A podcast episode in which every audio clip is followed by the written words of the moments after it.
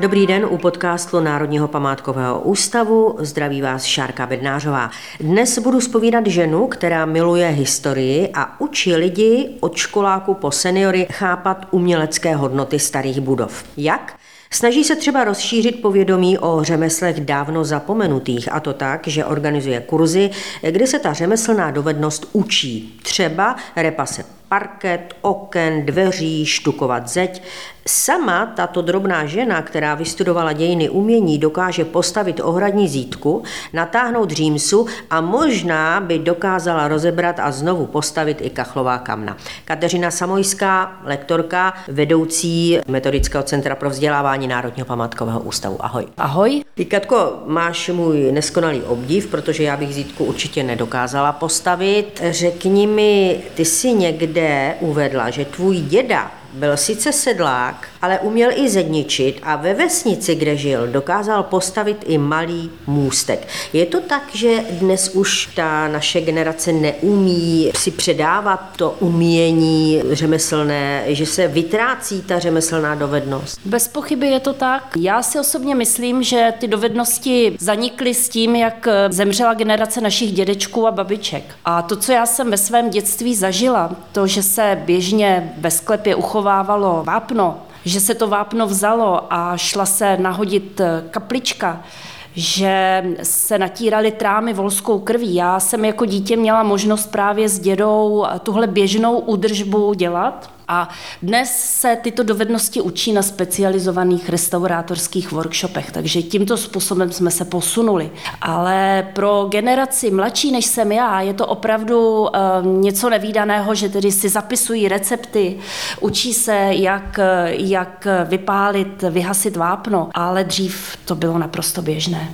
No ten děda tě to naučil, si říkala, že jste měli ve sklepě vápno, tak už si nějak z dětství nějaké vzpomínky, možná se tam ano, vytasily. Ano. Vždyť já pocházím z kraje eh, od Netolic, kde je Kratochvíle, kam přicházeli italští zedníci už za doby renesance k Rožimberkům a dokonce, eh, dokonce nějaký, eh, nějaký můj příbuzný vyhledal, že skutečně máme tyto italské zedníky v, v, našem, v našem rodokmenu.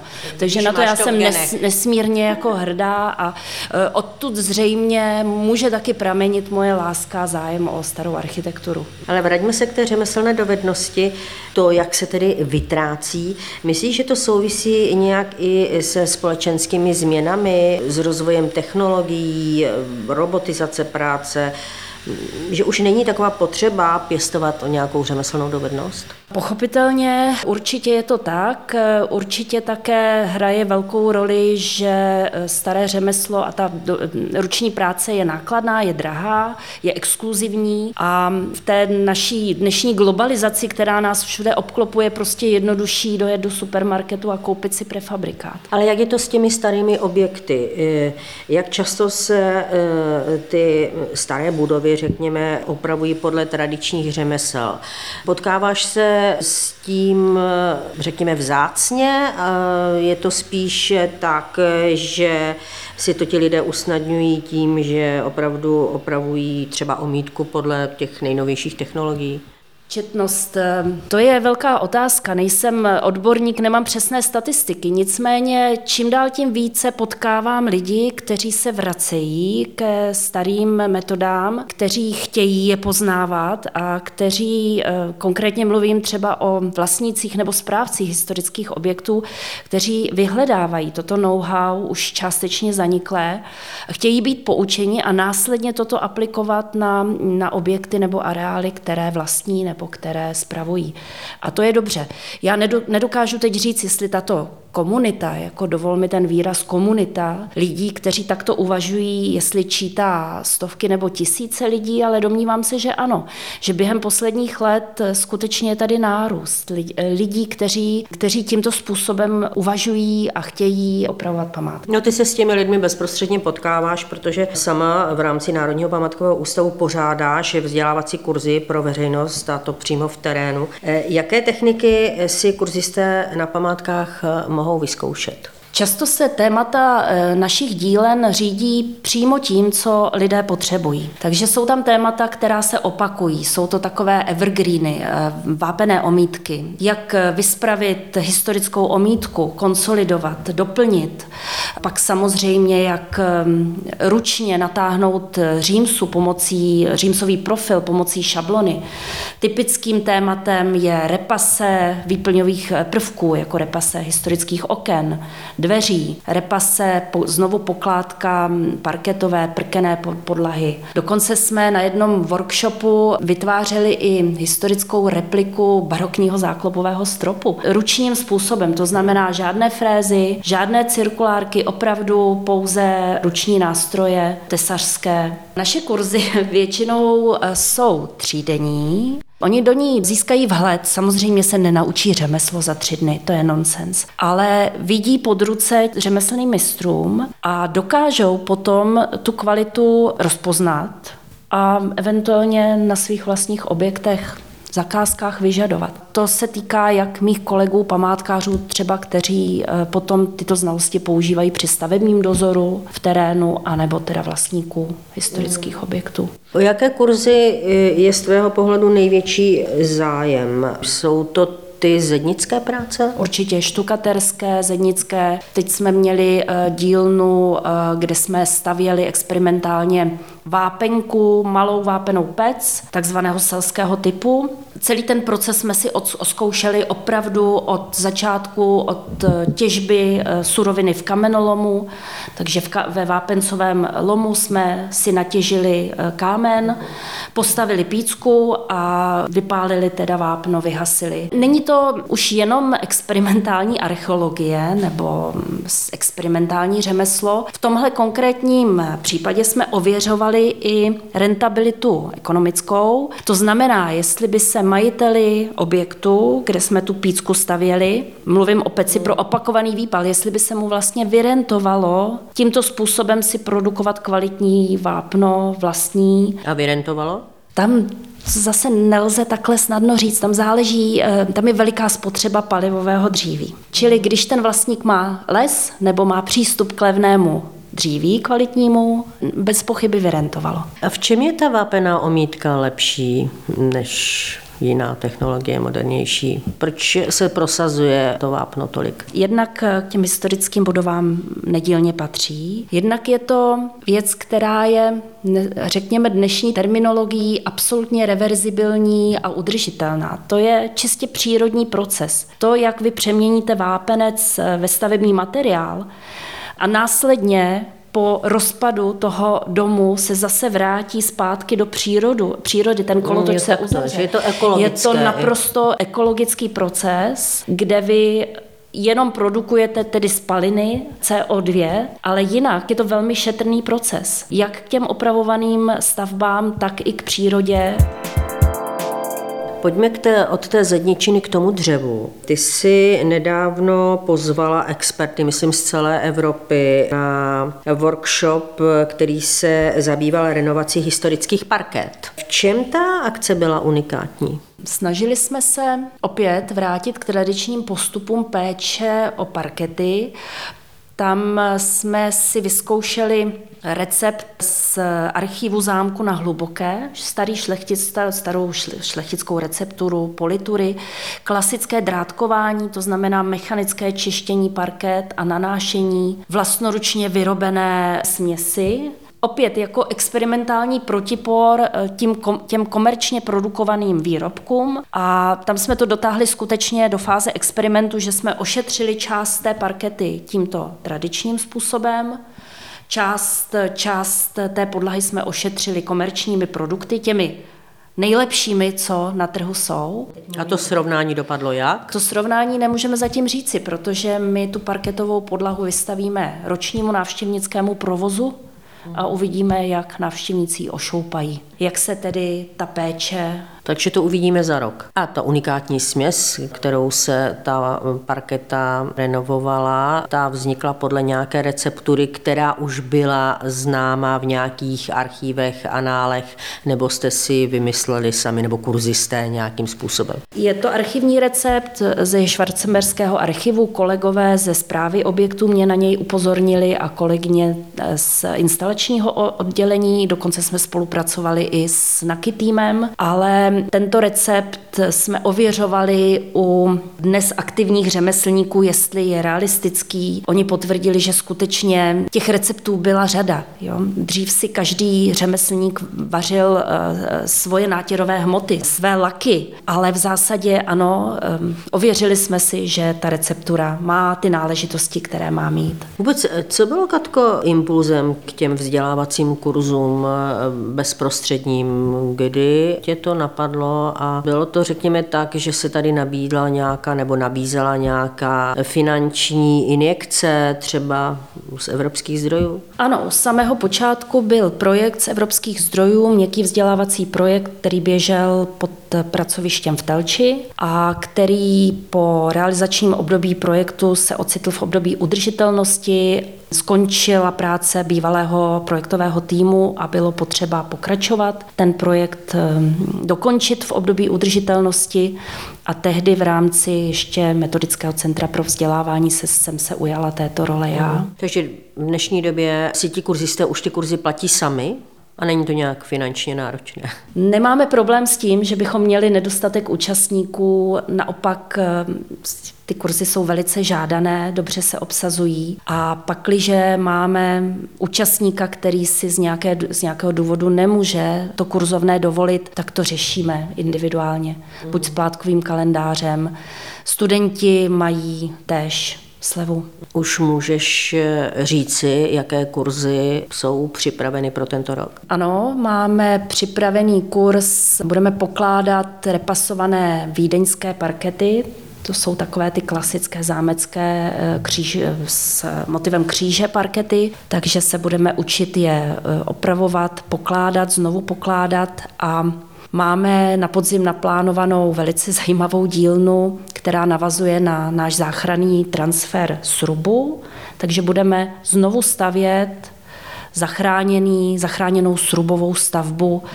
Eh, jedná se o unikátní věc, je to víkendová chata ze 30.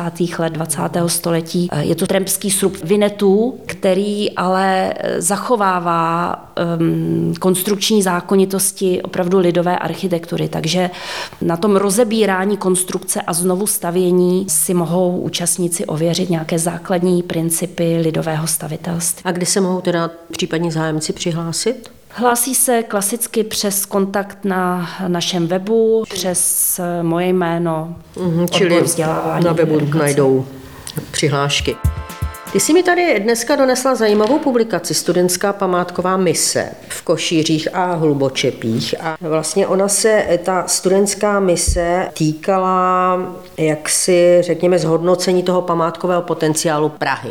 Děkuji za tuhle otázku. Projekt Studentská památková mise eh, je, byl pro mě nezapomenutelným zážitkem. Do značné míry ho považuji za jeden z vrcholů své odborné kariéry a otevřel mi bránu do NPU. Vlastně díky tomuto projektu já jsem měla příležitost eh, stát se členem eh, vzdělávacího týmu, tak jsem tomu projektu za hodně vděčná.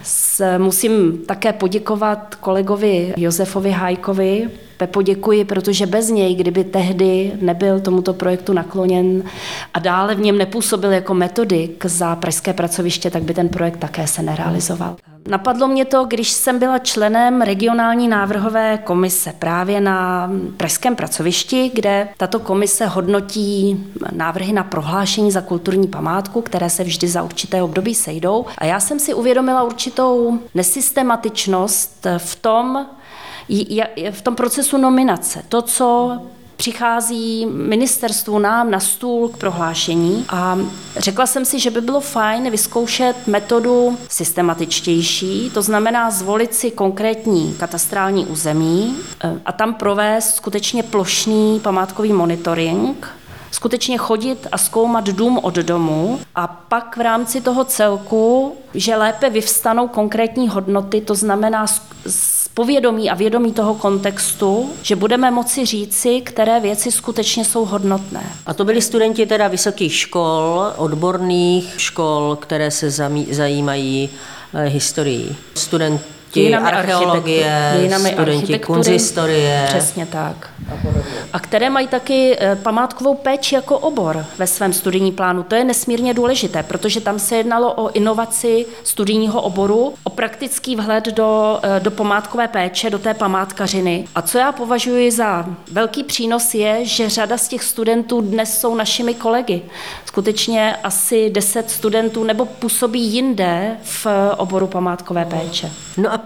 pojďme k těm zjištěním. Takže vysokoškoláci, studenti ve volném čase obcházeli ty lokace kolem Prahy nebo hm, takové dávno zapomenuté krajiny a tam objevovali přímo, bych řekla, i architektonické skvosty, které si zasloužily i nějakou kulturní nebo památkovou ochranu. Můžeš říct, k jakým přesným číslům jste nebo ti studenti dospěli, kolik těch budov pro probádali, kolik a co to vůbec znamenalo, když oni objevili třeba, řekněme, nějaký dům, který z jejich pam, památkového odhadu by mohl být zajímavý, tak zaklepali na ty dveře a řekli, dobrý den, my jsme studenti, váš dům se nám celkem líbí, můžeme vejít dovnitř a můžeme si ho prohlídnout. Jak to prakticky vypadalo? Prakticky to vypadalo, že jsme se ráno sešli, eh, rozdělili jsme si eh, úlohy, kdo bude eh, držet mapu, kdo bude držet pastelky. Teď to trochu zlehčuji, ale skutečně byla to terénní práce, docela namáhavá i v podzimních měsících a studenty nesmírně bavila. Nesmírně bavila, protože Oni dělali věc, ne, že si zkoušeli práci něko, někoho jiného, ale oni doopravdy tu kompetenci měli. Oni skutečně se stali průzkumníky, oni byli vyslanci Eh, oni se stali památkáři na tu chvíli a měli poměrně značnou volnost v rámci samozřejmě metodického vedení vysokoškolských pedagogů a metodiky, kterou museli dodržovat. Měli značnou volnost v tom, co oni označí za hodnotné. Jak oni to vidí očima mladé generace, protože samozřejmě každá generace uvědomění nebo ocenění památkové hodnoty se mění v čase a prostoru. A studenti, dnešní vysokoškoláci vidí památkové hodnoty tam, kde my je nevidíme nevidíme. Že i toto byl svým způsobem experiment. Oni navštívili, eh, pokud ví, je mi známo, nějak mm, řádově 700 objektů. Z těch 700 objektů, které si zaznamenali do těch svých map s tou pastelkou, jak říkáš, a eh, které si nafotografovali a zmapovali, eh, tak kolik z těch 700 získalo status té kulturní památky? Některé jsou ještě v procesu, spíš se bavme o tom, kolik jich bylo vytipováno a to byl pro každé katastrální um, území do deseti. Ale i to je úspěch. Pochopitelně, to vědomí kontextu je velice cené. Já bych zdůraznila nejenom, že vznikly ty jednotlivé evidenční karty, každý objekt má základní fotodokumentaci, dokonce základní archivní průzkum, archivní rešerši, ale vznikl i soubor analytických plánů v GISu, čili počítačově přístupných. Interpretační eh, ty plány jsou jednak vývojové, jednak mapují vývoj toho území z hlediska dějin architektury, eh, vývoje zástavby, ale také um, podobně jako na pražském pracovišti to řeší archeologové, ku příkladu zájmové archeologické plochy, interpretační vrstvy.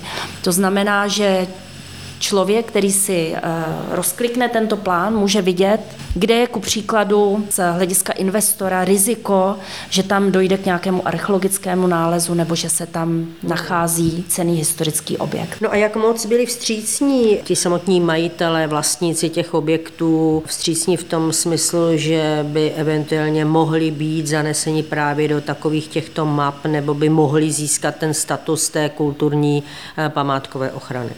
Já nevím, jestli se mi chce na tuhle otázku odpovídat, protože od té doby uplynula už řada let a já intenzivně s vlastníky objektů pracuji, tak eh, já to vidím optimisticky. Čili byli rádi, když zjistili, že bydlí v nějakém opravdu památkovém skvostu, tak byli překvapeni, jak reagovali? Samozřejmě byli překvapeni, protože mnohdy si vůbec neuvědomovali, že pod svojí střechou mají něco mimořádného nebo něco, co by mohlo odborníky vůbec zajímat. Ale já to řeknu asi tak, vždycky budou lidi vzdělaní, osvícení a teď nemyslím jenom o vzdělání v akademickém slova smyslu, prostě lidé s rozhledem, kteří ctí hodnoty a kulturní hodnoty a tradice a pak budou vždycky lidé, které, pro které toto priorita není.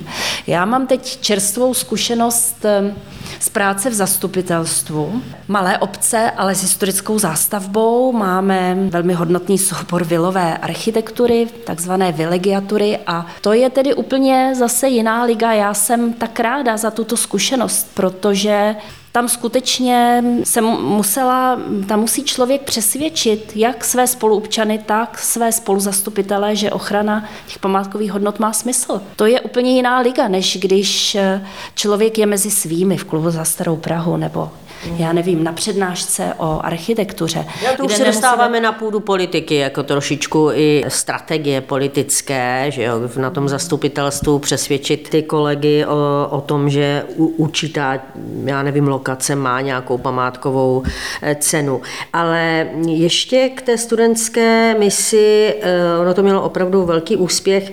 Eh, uvažuje se o tom, že by se to zopakovalo? Rádi bychom. Určitě. Metodika je připravená, máme i úložiště dat. Věřím tomu, že kolegové z Edisu by znovu nám poskytli metodické zázemí. Je to otázka samozřejmě personálních kapacit a preferencí, jakým směrem se budeme ubírat. Dokonce jsme uvažovali, že bychom mohli tento projekt znovu oživit v rámci naší akademie třetího věku. Máme tam řadu velmi aktivních studentů, vzdělaných studentů, kteří mají i příslušný obor vystudovaný. To znamená, že bychom rádi zapojili, vybrali další katastrální území. A propojit mladé se starými. Mezigenerační vzdělávání a dialog je něco, co teď velmi rezonuje mezi mými kolegyněmi v oddělení dalšího vzdělávání. Já mám kolegyně, obě dvě jsou, mají vystudovanou andragogiku, jsou to odbornice na vzdělávání dospělých a ano, tento termín slýchám velmi často. Katka Pávková dokonce zavedla nebo chce teď zkusit eh, mezigenerační vzdělávání v rámci dílny v Sázavském klášteře v rámci naší akademie třetího věku. Řekni nám něco o té akademii třetího věku, jak dlouho trvá, co se tam vlastně mohou naučit ti lidé a jaký je tu akademii zájem? To je další věc, ze které já mám velikou radost. Máme za sebou eh, první dvouleté studium, takže máme první absolventy, kteří získali slavnostní, na slavnosti certifikát a je o to opravdu veliký zájem. Když jsme otevírali první rok studia, tak během týdne jsme měli zaplněnou kapacitu. Dokonce lidé chtějí pokračovat, což nechápu, nerozumím tomu. Po dvou letech říkají, chceme pokračovat. Dokonce teď máme takzvanou hybridní formu vzdělávání. Máme eh, skupinu studentů, kteří chodí prezenčně a další velkou skupinu, kteří jsou připojeni, jsou připojeni online z Neratovické knihovny, kde oni tedy mají svoji skupinu, se svým koordinátorem, který je pod naším vedením a mm, na exkurze nebo na ty terénní workshopy potom se obě skupiny propojí a jsou spolu. Čeho se týká ta akademie? Jaké obory vlastně vypisujete, eh, na jaké se mohou přihlásit zájemci? Je to jediný obor, je to památková akademie třetího věku, ale máme e, určitou specifičnost, kterou jiné podobné e, univerzity třetího věku nemají a to mi, že e, v rámci toho studia přímo směřujeme k tomu, aby ti absolventi se mohli zapojit jako dobrovolníci do ochrany kulturního dědictví. To znamená, že to know-how, ty vědomosti, které jim poskytujeme, jsou koncipované a vybírané tak, aby oni se mohli stát poučenými dobrovolníky. Uvedu příklad. Mají základy dokumentace památek, jak třeba fotografovat správně, základy rekognoskace archeologických objektů v terénu, základy péče o historickou zeleň, opět to směřuje k tomu, a protože my už víme z naší zkušenosti z, z práce s dobrovolníky, jakým směrem se asi to dobrovolničení v ochraně památek nebo v NPU může ubírat. To znamená, že ty lidi školíme cíleně, aby potom mohli pomáhat. Samozřejmě. Ale se to ovoce opravdu, ti dobrovolníci se rekrutují právě z těchto kurzů, případně z té akademie. E, opravdu se to projevuje tak, že pak se můžeme potkat někde v zámeckých zahradách s takovým dobrovolníkem. No samozřejmě. A umí stříhat e, historické odrůdy růží, jako příkladu. Tak to je skvělé. Jsme tady na půdě Národního památkového ústavu a často žonglujeme s tím termínem kulturní hodnota, památková hodnota. Musím se tě tedy zeptat, zdali se podle tebe daří vysvětlovat lidem, co je to ta památková hodnota? Ono to zní trošku velmi abstraktně, takže e, vysvětlit, e, co je památková hodnota v několika větách, nevím, lze to? Opět složitá otázka. Ano, Eh, lze, pokud na té druhé straně je vnímavost. Mně se osvědčil způsob eh, jednak eh, lidi vzít do hry, to znamená opravdu uspořádat seminář, uspořádat workshop, nechat je nahlédnout pod pokličku odborníkům, vzít je jako partnery Druhý směr, který je velmi efektivní, je vysvětlit památkové hodnoty prostřednictvím hodnot našeho domova. To, co každý z nás chápe jako svoje prostředí, ve kterém žije a chce ho mít hezké. Tomuhle lidé většinou rozumí, protože tomu rozumí opravdu každý. Někde bydlím, chodím do práce, cestuji, chci, aby to moje prostředí bylo hodnotné. A opět, když eh, lidem vysvětlíš, že hodnotné prostředí neznamená všude po světě stejné, ale že právě ta rozmanitost, která je dána historickou zástavbou a složitým historickým vývojem, je ta kvalita, kterou oni mají vnímat, tak se to velice spontánně naučí. Jaké máš zkušenosti třeba se školami? Nemělo by se právě toto, už to vnímání těch památkových hodnot promítnout, řekněme, do osnov už na těch základních školách? Ano, určitě mělo. Oddělení edukací řešilo takzvané program pokusné ověřování pro školy, Zapojilo se asi desítka našich objektů, hradů a zámků a byl vypracován koncept, která tedy děti z devítiletek, jak zakomponovat návštěvu, poznávání um, objektů historické architektury do programu výuky základních škol. Na to by bylo třeba se zeptat mojí kolegyně vedoucí oddělení vzdělávání Nadě Reskové. Ale je to na dobré cestě, tedy ta vstřícnost základní školy na to slyší tedy.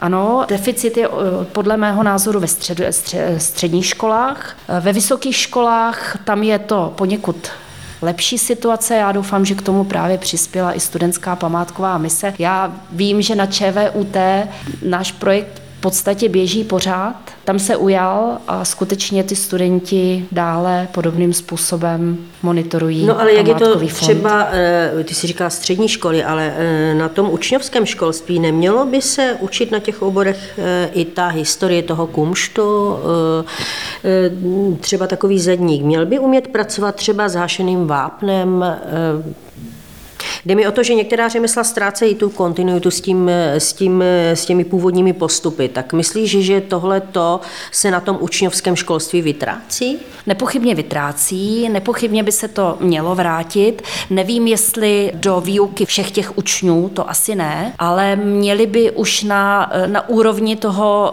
toho učňovského školství vznikat eh, specialisté, specialisté pro památkovou obnovu. To znamená zedník specialista, štukater specialista pro památkovou památkovou obnovu, protože ty tradiční řemesla se natolik dnes začínají odlišovat od řemesla, jak je chápáno dnes, že by to teda vyžadovalo vlastní obor, Velkou práci na tomto poli eh, vykonává Luděk Dvořák v rámci metodického centra Rožnovského muzea v přírodě, kde on organizuje pravidelně dlouhodobější soustředění pro učně, pro truhláře. Týká se to tedy povrchové úpravy dřeva, nátěrů a tak dále. Jsi vystudovaná konzistorička a Vrhla se na památkovou ochranu, eh, působila si v různých institucích, eh, v archeologické společnosti, v archivu hlavního města Prahy. Ty si vzpomněla, že jsi i členkou Rady klubu za Starou Prahu. Eh, dnes vedeš edukační oddělení v Národním památkovém ústavu. Jak by si definovala tu svoji roli památkáře? Co to ten památkář vlastně je? To je velice, památkařina je velice multifunkční obor a také myslím, že jde napříč různými specializacemi a že památkářem se člověk nestane na vysoké škole, ale stane se jim třeba po 10-20 letech praxe, tak takové památkáře bych, bychom si přáli, takové bychom si přáli i vychovávat v našem odboru. A mm, vyžaduje to opravdu znalost nejenom konzistorie, ale i nějaké základní technické inženýrské kompetence, znalost tradičních technologií, řemeslnou zručnost, znalectví, no mohli bychom pokračovat asi dál. Samozřejmě i to archivnictví, pochopitelně pomocné vědy historické. Já bych řekla, že pokud mám mluvit o sobě, já se k těm památkám takto blížím z různých směrů a možná, když budu mít šanci ještě, aby mi sloužilo zdraví 10-15 let, tak bych možná potom mohla říci, že už něco vím, co tě teda na té práci baví? Je to svým způsobem i trošičku i taková detektivní práce? Je o něco objevovat, zjišťovat, pátrat po něčem, ať už v archívech nebo v historických nějakých zkušenostech, třeba řekněme s tou řemeslnou zručností. Chci zjistit to myšlení nebo ten motor, který tě pohání k tomu, že tím památkářem chceš být. No, protože je to dobrodružná činnost, nepochybně. Objevování, práce s lidmi, vysvětlování a obhajování toho, co člověk nalezl, to je totiž druhá stránka té věci. Vy můžete udělat objev. Pár kolegů vám přitaká, ano, to je důležité, ale vy o to musíte přesvědčit majitele, nechci říkat rovnou společnost, ale samozřejmě, protože pakliže ty hodnoty mají být sdílené, tak musí být společně sdílené. A práce v archivu mě neskutečně bavila. Já jsem pracovala v týmu archeologů. Mým úkolem bylo přinést eh, archivní data pro konkrétní zkoumanou parcelu nebo lokalitu. To znamená, já jsem sestavovala místopis, to je něco jako genealogie pro jednotlivé domy. Já jsem odhalovala osudy lidí, které tam žili od 15. století, jaká řemesla provozovali, jaké katastrofy měli v rodině, eh, co se s tím domem stalo. A mý kolegové to potom v tom terénu skutečně nalézali. Jo? A párovalo se to dohromady. To byla neskutečně zajímavá práce.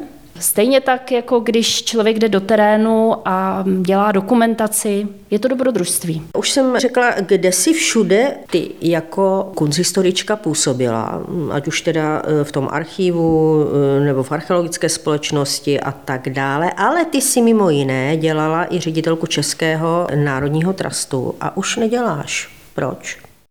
Já jsem se ocitla v situaci, kdy jsem musela zvolit, nešla kombinovat eh, funkce ředitelky Českého národního trastu s eh, prací v NPU a vybrala jsem si NPU. V National Trustu to byla zajímavá zkušenost, nepochybně, ale bylo to hodně o fundraisingu, crowdfundingu a financování konkrétních památek, což mi připadalo poměrně úzké, zatímco v NPU jsem viděla větší šanci na kariérní růst a na zajímavější práci, komplexnější práci a také na šanci zkusit si vedení lidí, což jsem si v těch předchozích pozicích a zaměstnáních tolik neoskoušela. No a když eh, říkáš, že vedeš skupinu lidí, eh, tak eh, dá se to srovnat třeba s vedením skupiny lidí třeba v takové neziskovce? Jaký je rozdíl mezi neziskovou organizací, která by se tematicky věnovala, řekněme, nějaké ochraně, památkové péči a práci v státní instituci obrovský. Samozřejmě obrovský, eh, je mnohem více pravidel, které se musí respektovat postupů. V té neziskovce prostě jdete na chodbu do dveří vedle vás a s kolegou si všechno vyřídíte napřímo. Um, já, je to jiný svět. Já, když jsem přišla z té malé neziskovky do NPU, řeknu vám to na takovém příměru. Eh, je to jako když jsem poprvé navštívila New York, A měla jsem zkušenosti z Prahy. Jo? Parcelace je obdobná. Jsou tam podobně široké parcely domů, domy jsou podobně činžovní, ale ten celkový vzhled je úplně o ničem jiném. Když se podíváte nad sebe, zvednete hlavu, tak v New Yorku vidíte mrakodrapy a v Praze eh, historické domy. Zhruba tímto příměrem. Zdá se, že nejsi milovníkem New Yorku. Naopak, já mám ráda každé historické prostředí a mám ráda výzvy. A toto byla nepochybně výzva pro mě a stále je. Stále je, ale kdyby si se měla eh, rozhodnout eh, žít v New Yorku nebo v Praze? Já jsem už z archáji. My jsme se zabývali takzvanou recentní archeologií, to znamená archeologií velmi mladých historických období. Dokonce jsme měli jeden zajímavý výzkum říčních lázní ze 20. let 20. století. Já si myslím, že i v New Yorku bych si našla objekty hodné ochrany a zájmu. Říká na závěr eh, Kateřina Samojská, vedoucí edukačního metodického centra pro vzdělávání Národního památkového ústavu. Já ti moc krát děkuji za rozhovor. Taky děkuji za pozvání i za tu možnost si s vámi povídat. Děkuji.